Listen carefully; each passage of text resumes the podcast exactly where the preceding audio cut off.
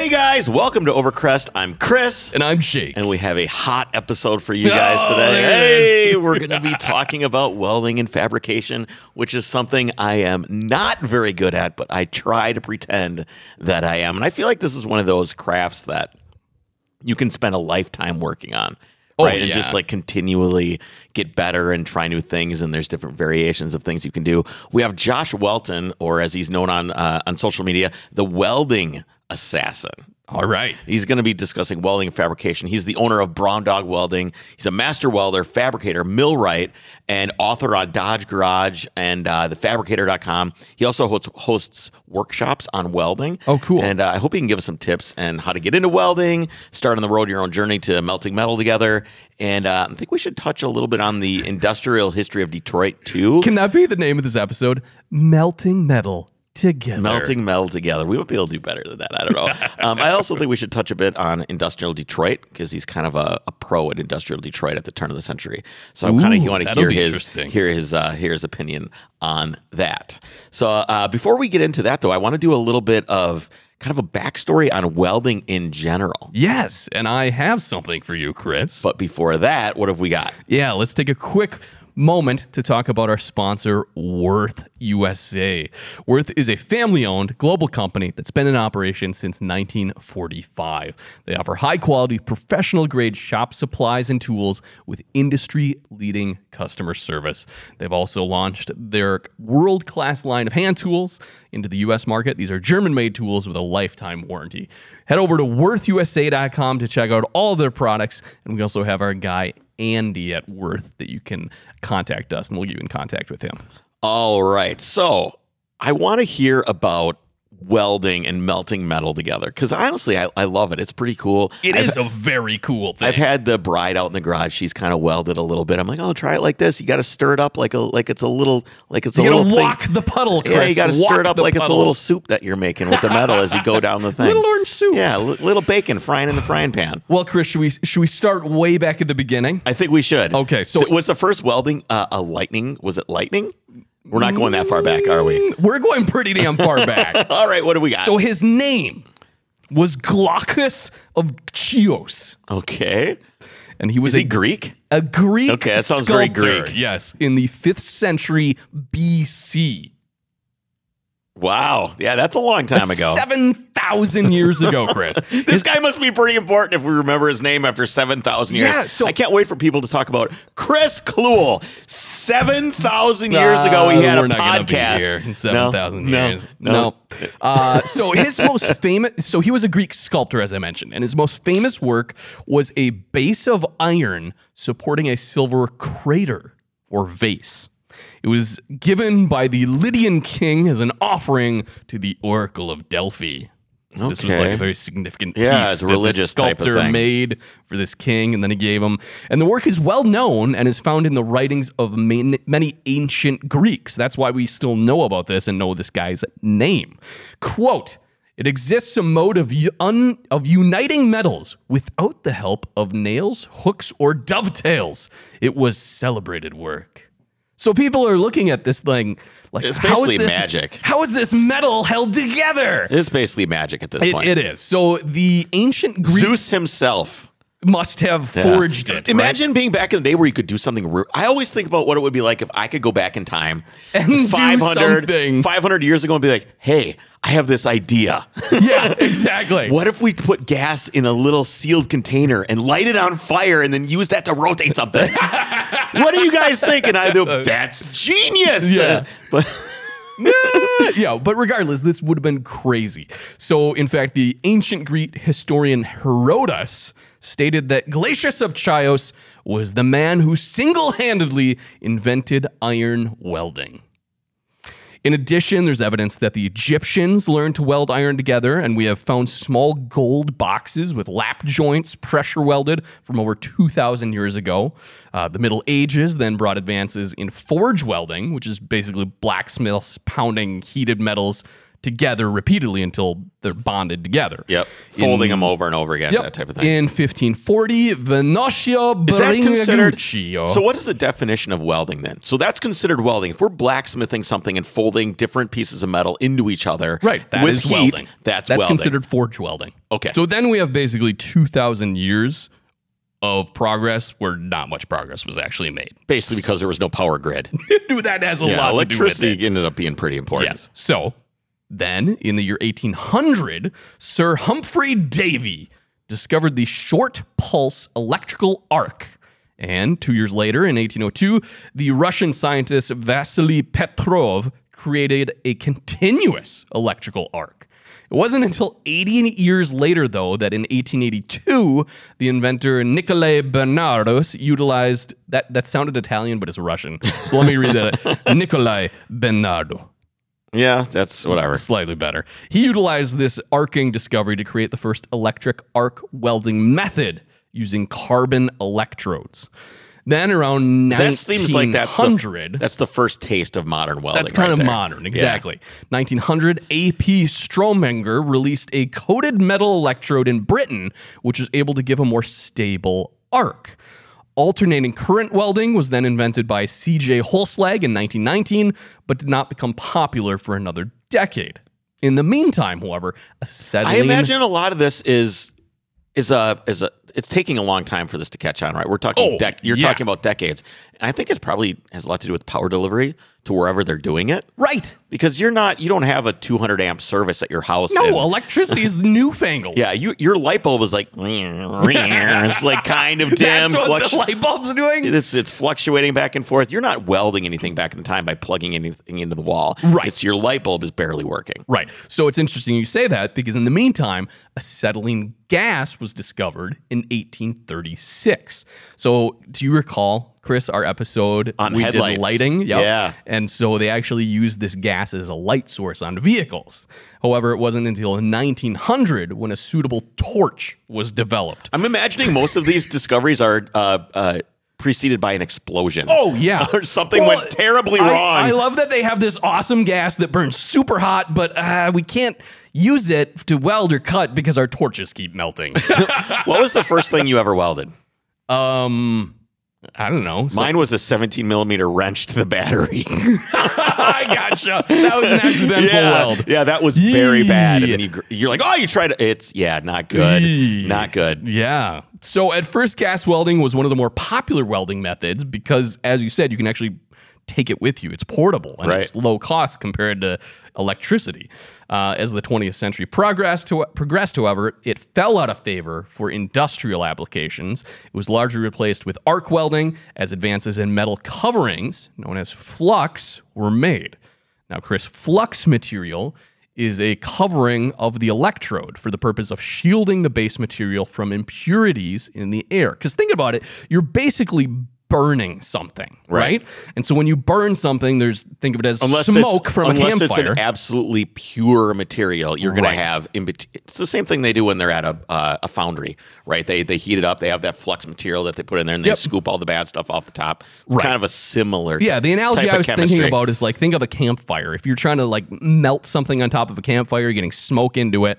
Well, it's the same thing with this welding, unless you have a gas that displaces all the air and the impurities. So that's what flux is used as. Fast forward a little bit, and World War I saw a major surge in not only the use of welding, but also new processes and technologies. The British primarily used arc welding and even constructed a ship, the Fulliger, with the first entirely welded hull. So not riveted together. This thing's just welded piece by piece.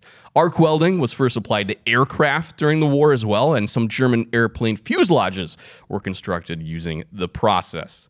Also noteworthy was the first welded bridge in the world, built across the river Szylwia in Poland in 1928. I think a lot of bridges are still riveted and cabled together. Right, so welded that's odd that they weld it. Welded seems very, very rigid, almost too rigid. Yeah, you better have some really high penetration on those welds, too, because imagine, like, your inch-thick beams. Regardless, during the 20s, major advances were made in welding technology, including the introduction of automatic welding. In 1920, in which the electrode wire was fed continuously. That's the one. That's wire feed. That's what we know and love. Shielding gas became a subject receiving much attention as scientists attempted to protect welds from the effects of oxygen, as we talked about. So instead of using a flux material on the electrode, now we're just pumping gas in to displace oxygen. And that's typically what kind of gas is that? It's usually argon. Yeah. I use a 75-25 argon CO2 mix, which has some sort of benefit that I don't remember. Okay, I was waiting for the benefits. Is this like putting nitrogen in your tires because it helps you get better fuel economy? Yeah. Okay. I don't know. They just say the 25% is better. Okay, sure. Porosity and brittleness were, of course, the primary problems, and the solutions that developed included the use of hydrogen, argon, helium, as welding. And if you've ever run out of gas while you're welding, you can tell the difference. Oh yeah, your everything's just going great. Shit. Everything's fine. Then all of a sudden your wire is pushing back on you and splattering you, setting you on fire. None of it's good. During the following decades, further advances allowed for the welding of reactive metals like aluminum and magnesium. This, in conjunction with developments in automatic welding, alternating current, and fluxes, fed a major expansion of arc welding during the 1930s and during World War II. During the middle of the century, many new welding methods were invented. You have gas tungsten, blah, blah, blah, blah. And of course, in 1960, light amplification by stimulated emission of radiation was invented. It's in essence a sophisticated heat beam, which we called a laser. That's right. So laser welding was invented, in which laser beams were basically providing a useful and high-speed automated welding. And, of course, you have friction welding debuting in 1991. I didn't realize it was that recent, which is used in large industrial applications. Yeah, like pipes and stuff like that. Have you seen those videos where they just spin them together? They spin them, and it just, So there's certainly been a lot of technologies. And I think what we should do is we should take a quick break, and when we get back, we will hear from Josh, who actually knows what they're doing. Yeah, someone actually knows what they're talking about.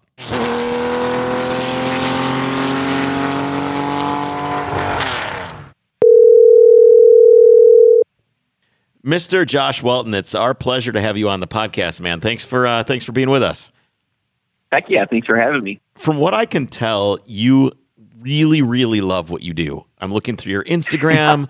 I'm looking at your website. You really love what you do. And why do you love it so much? What is it about welding and fabricating and everything else that you do that that makes your lifestyle look like it's just something that you've married?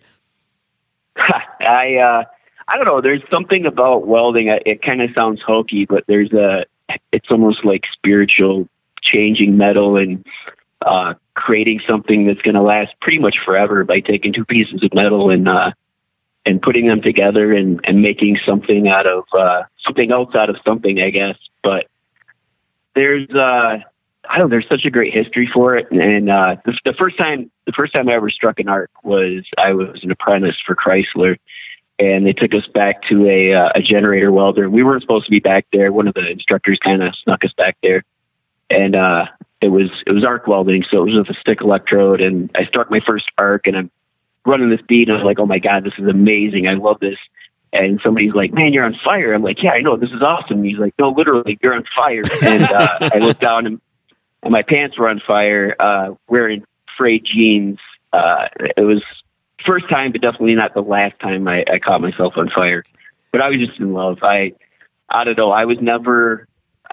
My dad is kind of a jack of all trades, master of all trades. My grandpa was the same way. And that wasn't me growing up. I was going to, I went to college. I was going to be an architect or a psychologist or something like that. And then I met my wife, and her dad was a millwright instructor at Chrysler, and kind of got me in there. And my grandpa kind of quipped, he's like, don't you have to have some kind of mechanical aptitude for that? I was like, yeah, thanks, Gramps.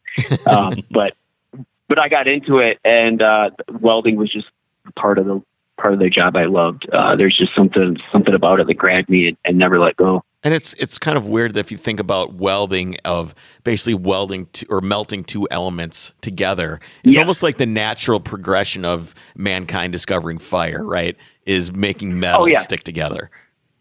Oh, yeah. As soon as they discovered fire, they had metal, and welding's been around since the Bronze Age in different forms.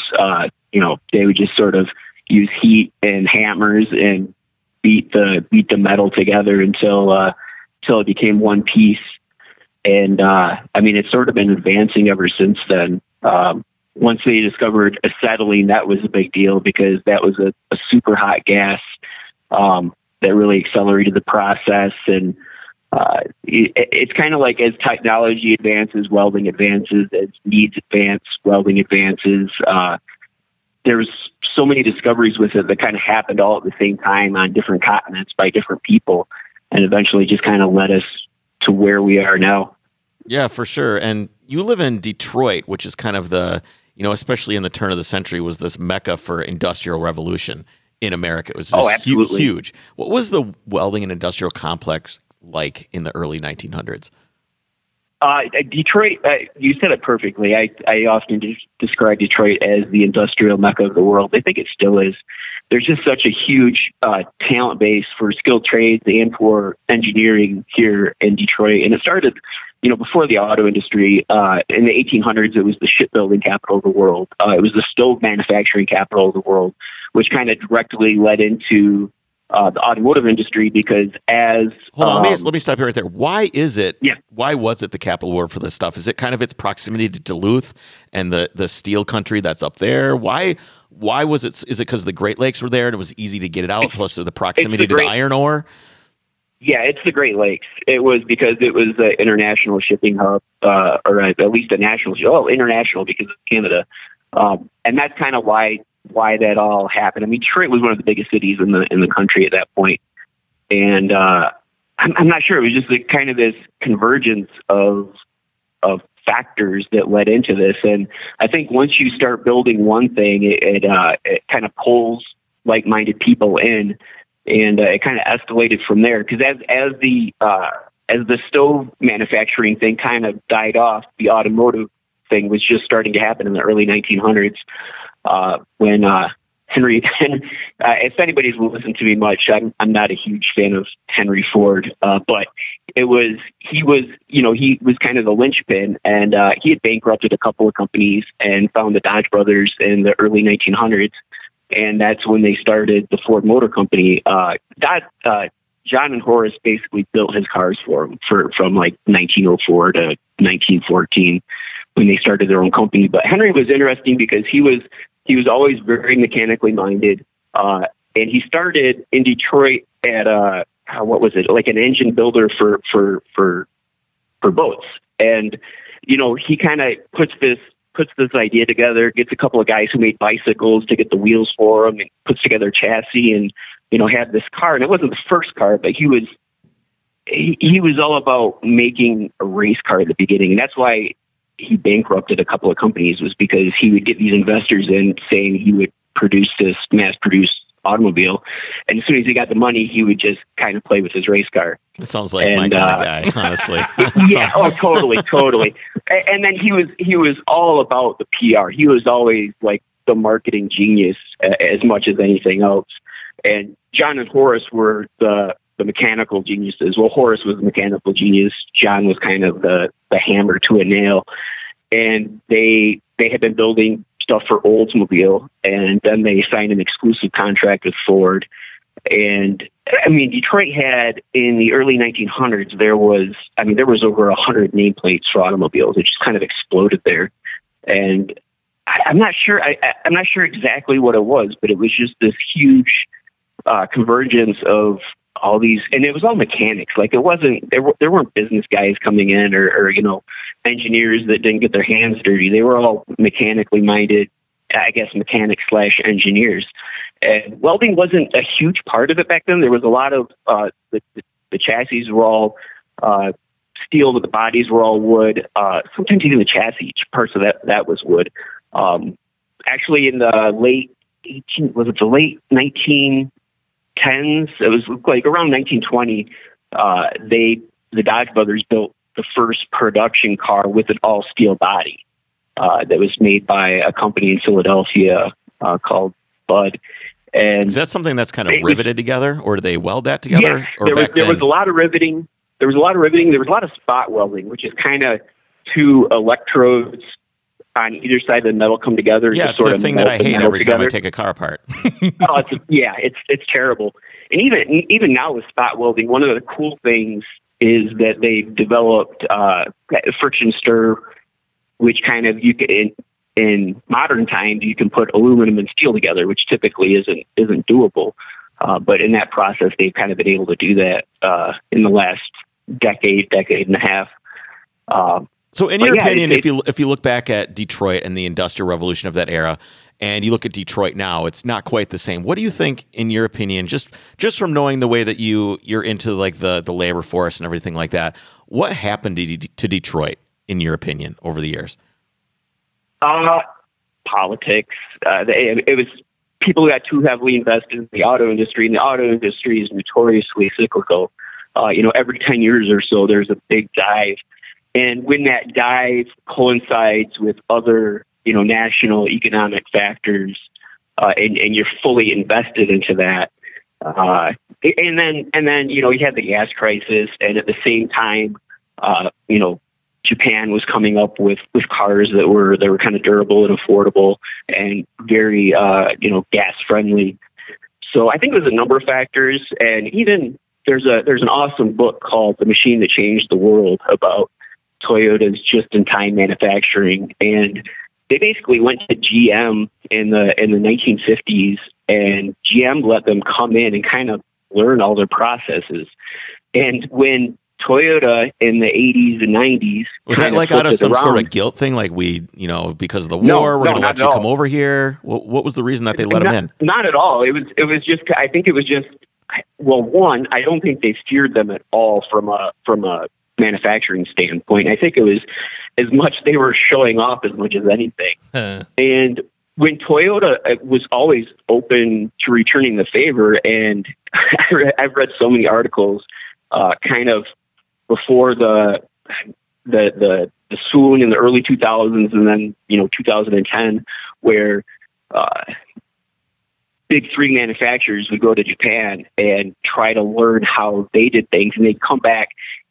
And they didn't learn any lessons. They would just pick out one thing and be like, oh, we're going to do this. And the Japanese way of doing things was like all inclusive. It was all or nothing. Like they were completely in tune with their suppliers, the production from start to finish. It wasn't about hitting numbers. It was about doing things the right way. I know that sounds kind of trite, but the whole Kaizen process. And so GM and, Dodge and Ford engineers would come back and be like, oh, we're going to do this thing where line workers can stop the line at any time and fix a problem. And they would twist it so that what actually happened was, okay, this week we're only going to stop the line 10 times. Next week we have to have it down to 5 times. The week after that we have to have it down to 1 time. And it just kind of, it didn't help. So what you're saying generally is that hubris was the problem. Yes. Yeah, it was hubris and a complete lacking of understanding that what they were doing was kind of a cultural thing. Right. And we just never, in Detroit, the culture just never changed. And it started to now, in the last, 10 to 15 years, since even sort of before the bankruptcies and before the bailouts, they kind of were starting to get it. And then that mortgage crisis just crushed everything. But since then, especially, right here we've been making some of the best cars in the world, from a design standpoint, from an efficiency standpoint. I'm really close with a lot of the guys at FCA, and it's been really cool since my time. I worked at Chrysler at the worst time possible. From I started in 2002 and took the buyout right before the bankruptcy in 2009. Which was just a miserable time to work there. And Ralph Steels and Mark Cross were there. And Ralph was a big reason that company survived, because he came out with the 300 design, which that car's been the platform is pretty similar in architecture since it was then, and because Daimler took out so much of the research budget, it had to be. If that car wasn't a hit, Chrysler wouldn't exist right now. So it's been really cool watching those guys who stayed with the company. Now they're the ones kind of, calling the shots and making these badass vehicles. And Detroit's a cool place to be right now. There's a creative energy here that you just don't find anywhere else. It has a long way to go. It's still not Is that like an underdog type of thing? Like everybody kind of sees Detroit as something that had gone wrong, but now everybody's like, just kidding. Like this underdog feeling. There's kind of a perverse sense of pride that Detroiters have in like, you know, screw you guys, we're Detroit. And I'm not sure exactly how to explain it, but when you're here, it is sort of us against the world. I mean, the Detroit versus everybody that became a, you know, international brand. And there's a work ethic in this city that you don't find anywhere else. There's like, if you go down to southern factories or go out west, there's nothing against, you know, they just have different priorities. In Detroit, it's always been about the work, no matter what. Well, contrast breeds results, right? If these people understand contrast and they know that, hey, I've experienced this, it makes other things seem nowhere near as bad as it might be. Contrast and conflict. Yeah, you know, exactly. It's hard times breed hard people who aren't intimidated, and it's you know, always been kind of this motto that Detroit's had, that, you know, screw everyone else, we're going to get it done. All right, let's move on into what you're doing now. So you work at the GDLS prototype shop. What is GDLS and what do you do there? General Dynamics Land Systems. And it actually, so Chrysler Defense, which developed the Abrams tanks in the 70s, late 70s to the early 70s to the early 80s, when Chrysler had their financial issues in the early 80s, they sold the defense division to General Dynamics. So that's what General Dynamics Land Systems is now. And the headquarters is in Sterling Heights, and behind the headquarters, where there's, you know, 3,000 engineers and white collar guys and business guys, there's this little prototype shop in the back, and we work on, you know, prototype military vehicles, or also prototype parts for existing military vehicles. So the company should really be called Cool Shit Incorporated. It's totally is. At one point, you know, General Dynamics is just, they've always got kind of they're all about making money. I mean, they own, I'm not sure if we still own Gulfstream or not, but there was kind of a joke I heard one time that, you know, BAE makes military vehicles, Raytheon makes missiles, and General Dynamics makes money. Like, it's, they always just kind of, I don't know what to do. And so I started there in 2010, and it's just cool. I mean, working on tanks is awesome. They're such incredible vehicles.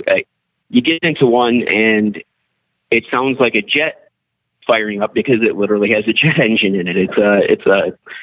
And they got that turbine technology from Chrysler, right? From the turbine car. Yeah. Mm-hmm. Yes. Well, it was sort of, so Chrysler had so much experience working on turbine engines that when so GM and Chrysler were competing for the tank contract, and Chrysler decided to go with this crazy turbine engine, and a lot of it was because they had, you know, experience working on it from a decade before. And it runs on anything. Like, you can literally, you know, run it on alcohol or perfume if you wanted to. Well, that's probably pretty good, because when you're in Soviet Russia with your tank, the fuel there probably isn't as good as it is in Detroit. Get some vodka and toss it in there, and you'll be good to go. But they have insane torque. Like, the torque right at the beginning, the torque curve is just bonkers. It starts out at, you know, 3,000 foot-pounds, or it's almost infinite at low RPMs, and you get in and you feel like, okay, I'm going to take off, and then it just sort of lurches forward. But when you get used to it, they're so smooth, they're so agile for 70-ton machines. They turn on a dime. They're incredible machines. And, you know, there's something to be said, kind of like the, you know, how the Charger and Challenger have been around forever. There's something to be said about having a familiar platform and just tweaking it. And I mean, the hulls have been basically the same since it was invented. And then, you know, just the powertrain sort of been tweaked. But it's basically all the technology around it, as far as tracking and defense mechanisms and things like that. That's what really gets advanced. What are you doing on these things? A lot of stuff.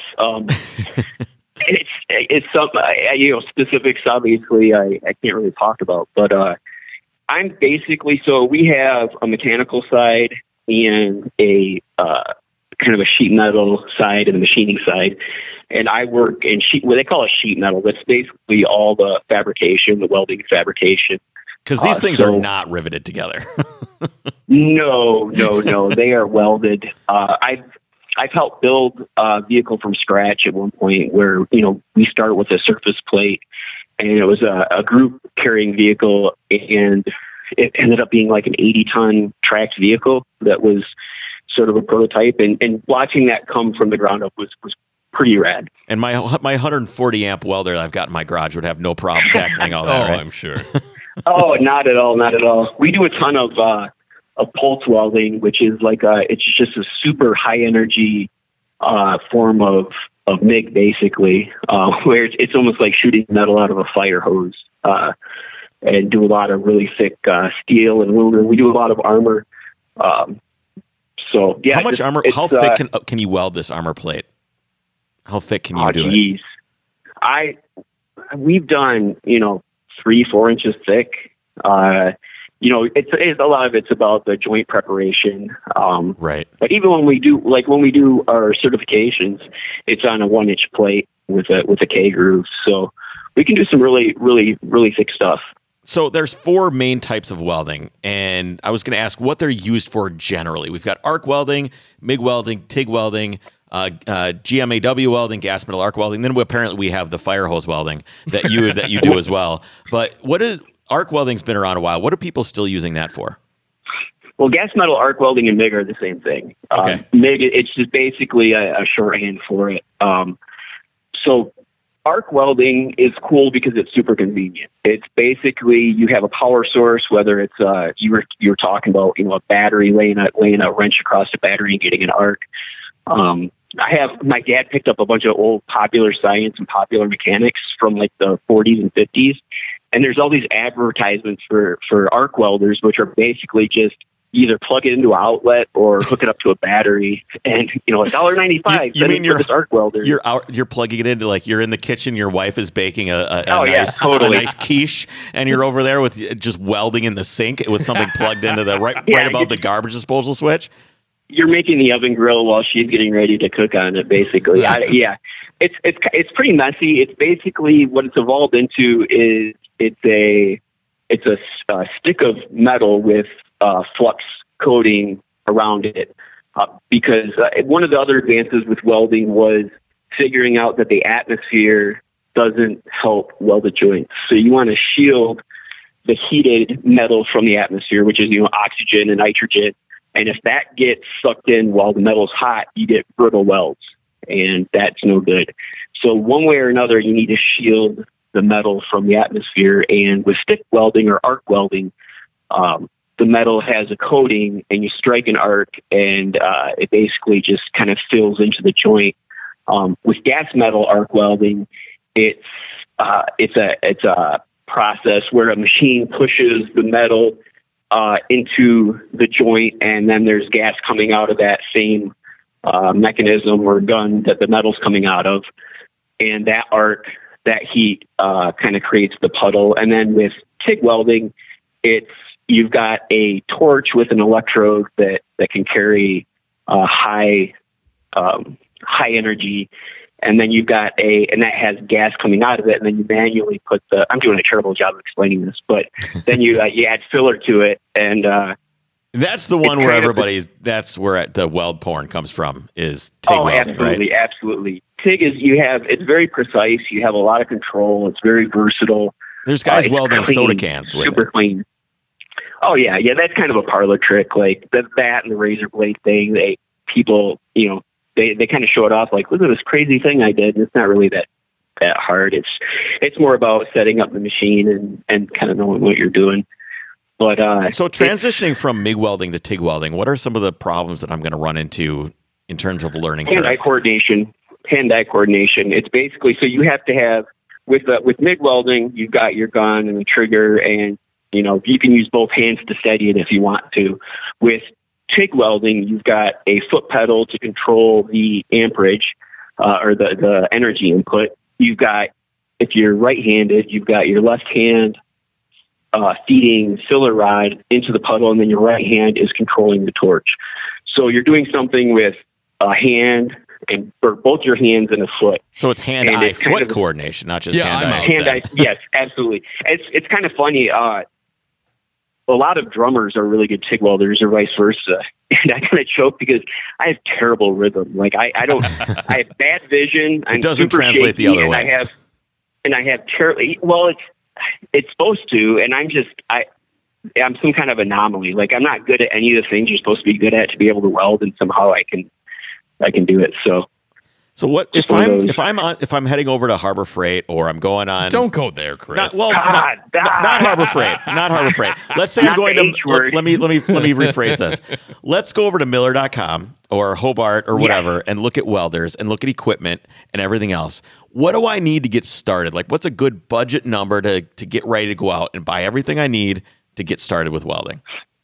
Well, what do you want to be able to TIG and MIG? Just talking about MIG welding, because I think most guys in their garage are probably MIG welding. Like I'm working on my old 911 welding stuff together, and I just have a MIG welder. And that's what I have. But I'm just wondering for that guy that wants to get started, because most garage mechanics, they need a MIG welder. They don't need a TIG welder, right?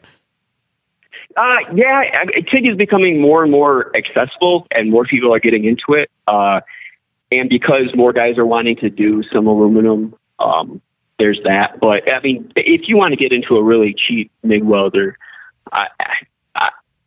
full disclosure, I'm sponsored by Miller, so there's that. Their machines aren't cheap if you want to get into the really cheap realm. Like go to Home Depot, and they have the little red L-word machines, and for $300-$400, and that's that's where a lot of guys start. Are we talking flux core at that point though? Well, you can do flux core. Most of them, I guess you have to check to make sure you can do gas too. A lot of the machines, they'll say flux core, but a lot of times they're also, you can hook a gas bottle up and do regular gas welding. So besides the welder, what else do you need? A helmet, and you can start with one. Basically just a dark lens. Do you use an auto-dimming helmet, or do you use like a permanent shade? Oh, yeah. The permanent shade guys are typically, they're out on the pipeline, and they need something that's uber durable and covers their whole head, basically. That's why they call them pipeliners, basically, the helmets. The auto-darkening technology has advanced so much that if you're doing anything in a home shop, it's worth the investment to get a nice auto-darkening hood. Obviously I like my Miller hoods, but Speedglass makes really good hood, and the lenses are just super clear. Actually Miller just sent me a couple of their new hoods with these lenses with this clear light technology, and the arc is just crystal clear. It's really, and it takes out a lot of the guesswork. Like, you can see exactly where you're starting an arc, as opposed to dropping the hood and being like, I hope I have the gun in the right place. Yeah, sometimes I feel like I start, I'm like, I got to move a little bit, and you got to start out crooked, or you're in the wrong spot, or that kind of thing. Josh, I'm not sponsored by Miller, but I also have a Miller auto-darkening hood and the actual MIG, and I love it. I wouldn't be able to weld very good without the auto-darkening. Yeah, I have that too. Mine has an eagle on it. I don't know what brand it is. It has an eagle on it. It has an American eagle on it, like grasping an American flag or something like that. That's whether it's eagles or American flag. That's basically the best welding helmet. So what's the best way to learn? You get all your stuff, you get home. How do you learn? What do you do? Back in the day, so I'm kind of an idiot. Like when I first got into welding and started my site, and everyone's like, "Oh, you got to start a YouTube channel." And it's like, that's dumb. Nobody's going to learn from watching videos. I was all about. I learned in the traditional way. I became an apprentice. I went to trade school, kind of learned through guys that have been doing it for 40, 50 years. Like literally one guy that was one of my instructors was 72 and he'd been welding since he was 17. So like these guys just had a wealth of knowledge, and it accelerated my learning curve so much. But I was totally wrong, and people have really learned how to become really good welders starting with YouTube. So you find somebody online. There's if you go on Instagram, there's a huge community of welders that are just incredible. A lot of guys that are really willing to take the time to answer questions. I write for the fabricator.com, and a lot of that is just talking about kind of the process. But you can, I mean, there's so many, with the internet age, there's the feedback loop has accelerated so much. There's so much information out there, and basically just it's finding people that you connect with or that you trust to give you the right information.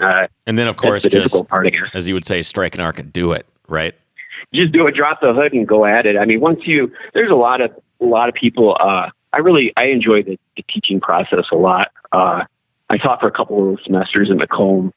I didn't like being kind of in between the faculty and the administration, so I didn't like that part, but the peer instruction part of it is incredible. And when you see somebody, usually people, you can tell right away whether they have that, like, you know, that spark or not. And once you get it and you get the basics down, it's all about practice. It's just, I mean, I still, on my lunch breaks, I go back and I'm just running beat nonstop. It's just, it's all about doing it. And that's, I started out, I probably took a 10-year break from welding. I just didn't have any reason to do it. You know, I kind of, I'm not a great welder. I bought a Hobart 140, plugs into the wall, gas welder. That's a good machine. Yeah. And I just would just do stuff. And I did a little bit of body work here and there. I, of course, made some weapons immediately, you know, just what? Yeah. I took a push rod out of a transmission for the clutch for a manual push rod. And I took a cam gear or a crank gear and I welded it to it. And then I put a big handle on it. And it just became a bludgeon that I made myself.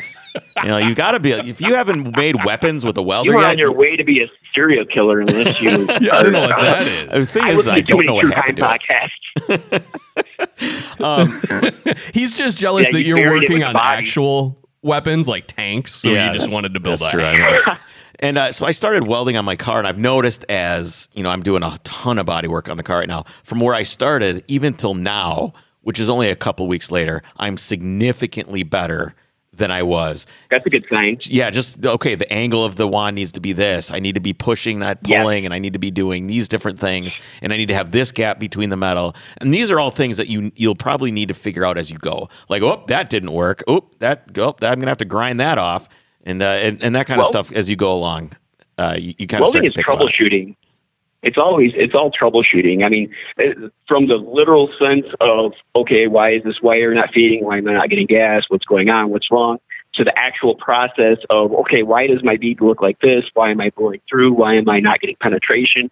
There's always a cause and a reaction, you know? So it's all about troubleshooting. And once you get your head around that, it kind of simplifies the process. Here's the main problem I'm not saying having. It can't be frustrating. It is. Here's the main problem I'm having. I'm going to see if you can help me out.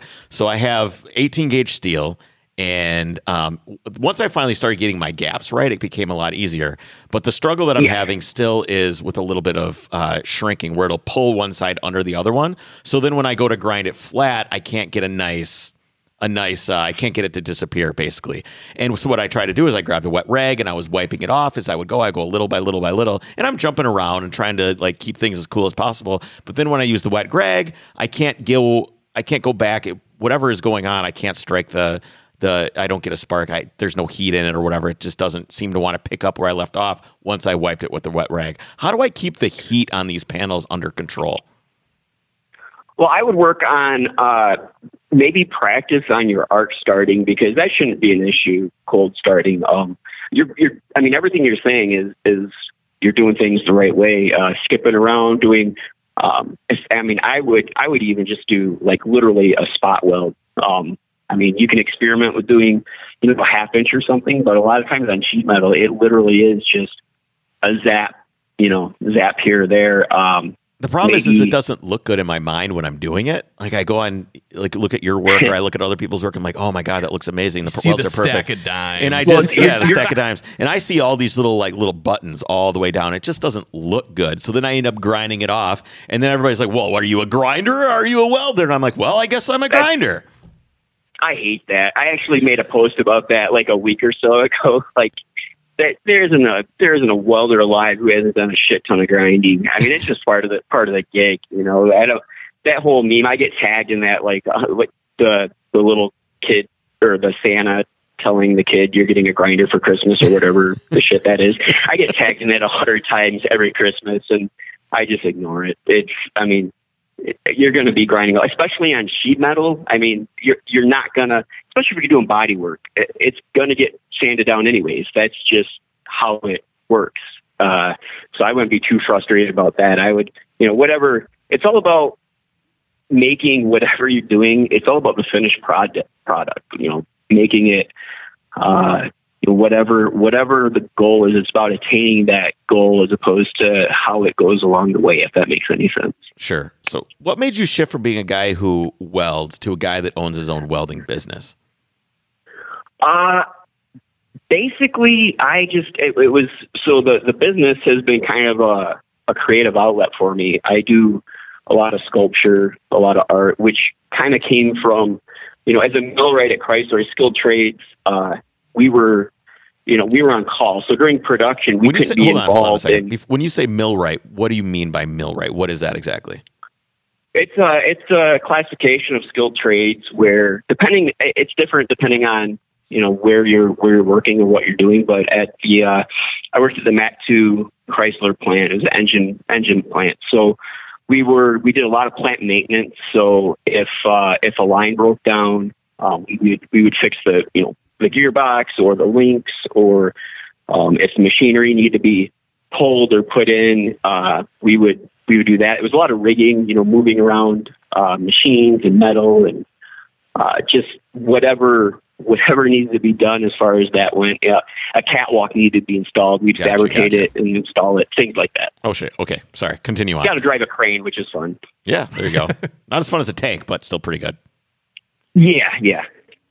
So how did you end up making that transition then from doing that to the, owning your own business? Because that's a risk. That's a leap. It is, but I the business and my work always kind of happen simultaneously. So, I'm working 7/12s at Chrysler, and then I'm working 40 hours at my own business back when I was, when I was first starting.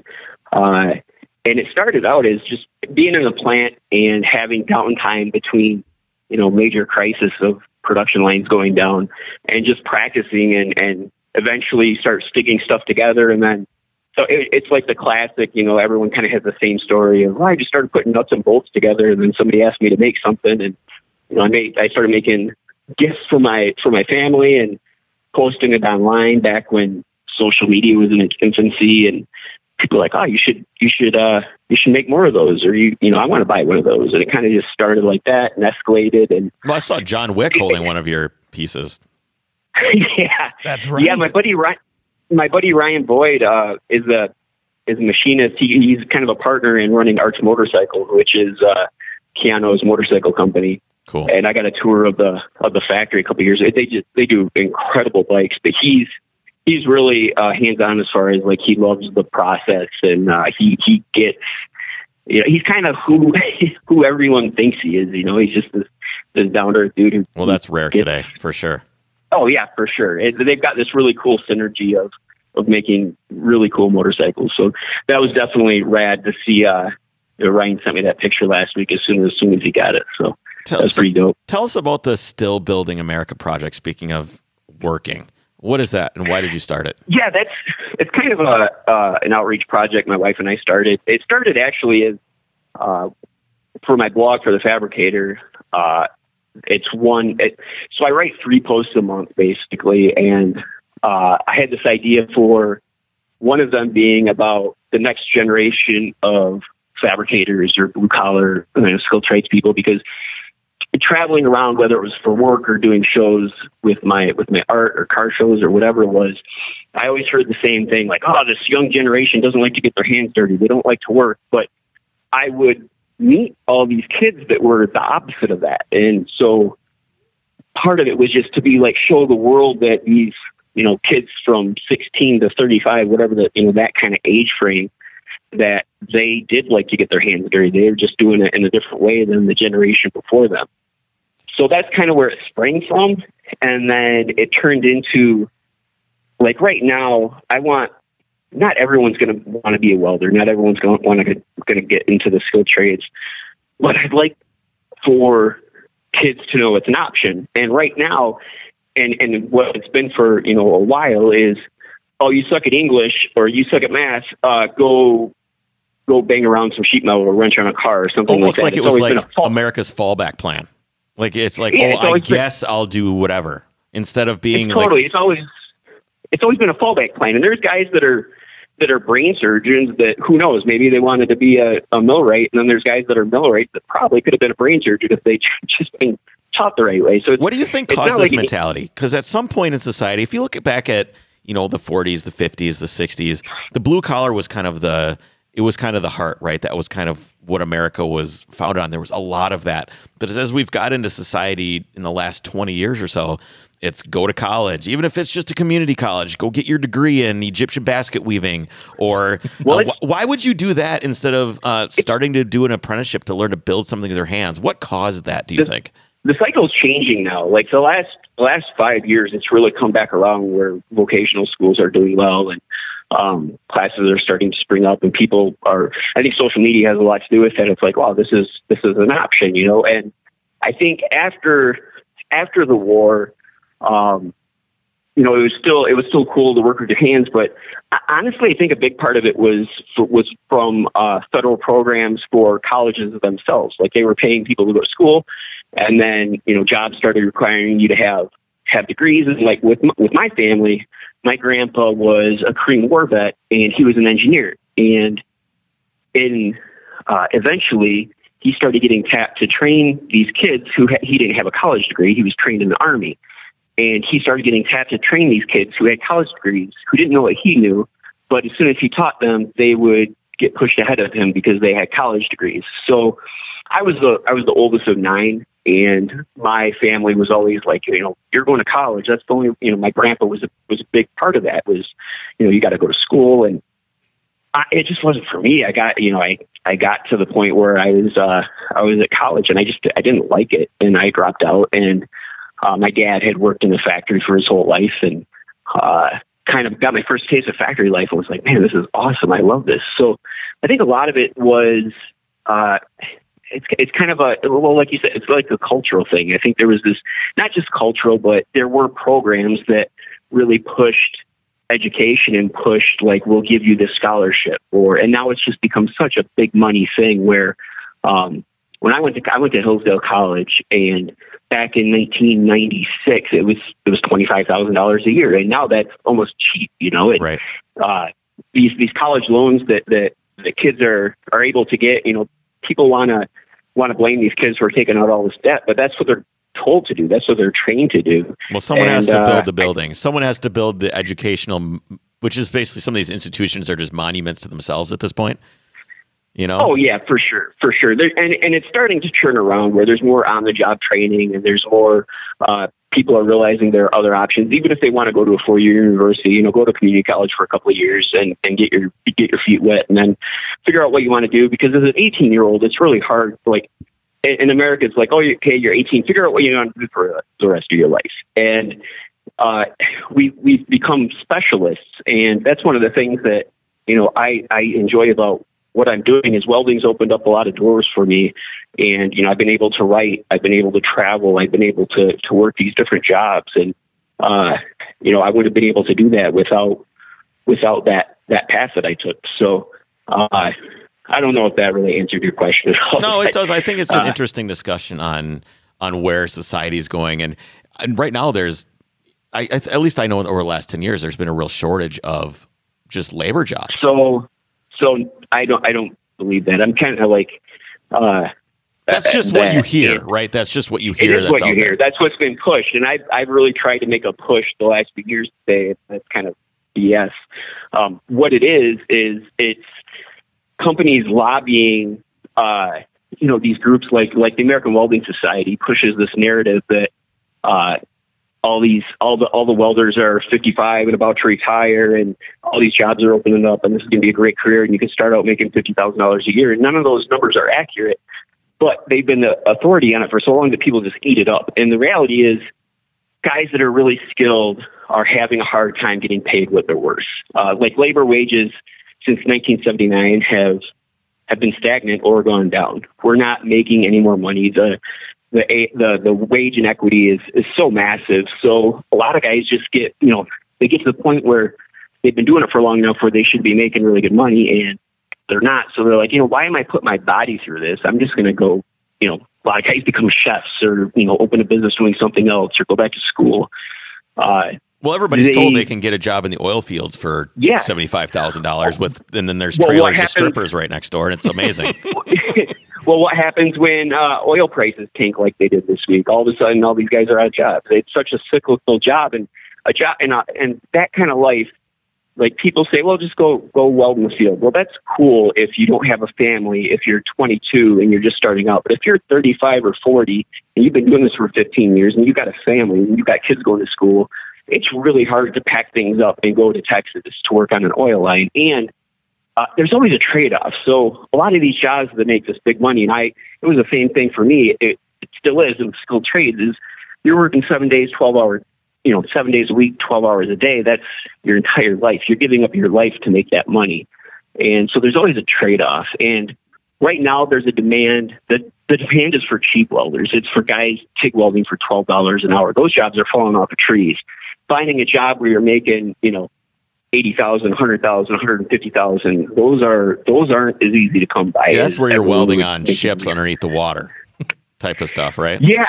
And that's another thing, underwater welding. Like people are, you know, oh, go be an underwater welder. It's such a small percentage of welders, and the career length is so short because it's so hard on your body. And typically you're in pretty dangerous areas. I had one story where they have like, so if you go on an oil rig, they'll have the guy who's doing underwater welding, and they'll have a backup guy. And one just in case the other guy doesn't come out of the water or what? Well, so the story that one of my instructors told me was he had a student that wanted to do that. So he went and did it. And he's like, yeah, so I was out there and I was backup guy. And the number one guy came up. He had been attacked by barracuda. And they're like, okay, your turn. And he's like, I quit. And got on the helicopter and like, went back. Like, I'm not doing that shit. Yeah, that's so. There's always a trade-off, you know. There's always a give and take. There's no such thing as a free lunch. And that's what I was going to say. Any job is going to have its elite pay and its average pay, and then it's, you know, the grunt pay, right? It is really hard to get to that elite level in the welding industry. And, you know, there will be people saying, "Oh, it's, you know, I can't find guys to work for that much here." And there's pockets of the country that are like that, but overall, I like to look at the numbers. I like to look at the actual statistics from like the Board of Labor Statistics, and the numbers just don't prove out. You know, the average salary is right around $40,000. Starting salary is right around $20,000. The average age is 40 years old, not 55 years old. And the other thing is, you look at you know, these labor jobs, and guys aren't retiring at 60 anymore. They're working till they're 70 or they're 80 because the cost of living has gone up so much. So it's just not. My big thing is, I want guys to go into the trade with both eyes open. I want them to know what the reality is. And if you got a passion for it, if you really dig it, then yeah, go for it. You can make it. But if it's just something where you're like, man, I'm going to make all this money, it's not the way to go. And it's hard on your body. I mean, there's fumes and you're bent over and things are heavy. Metal's heavy.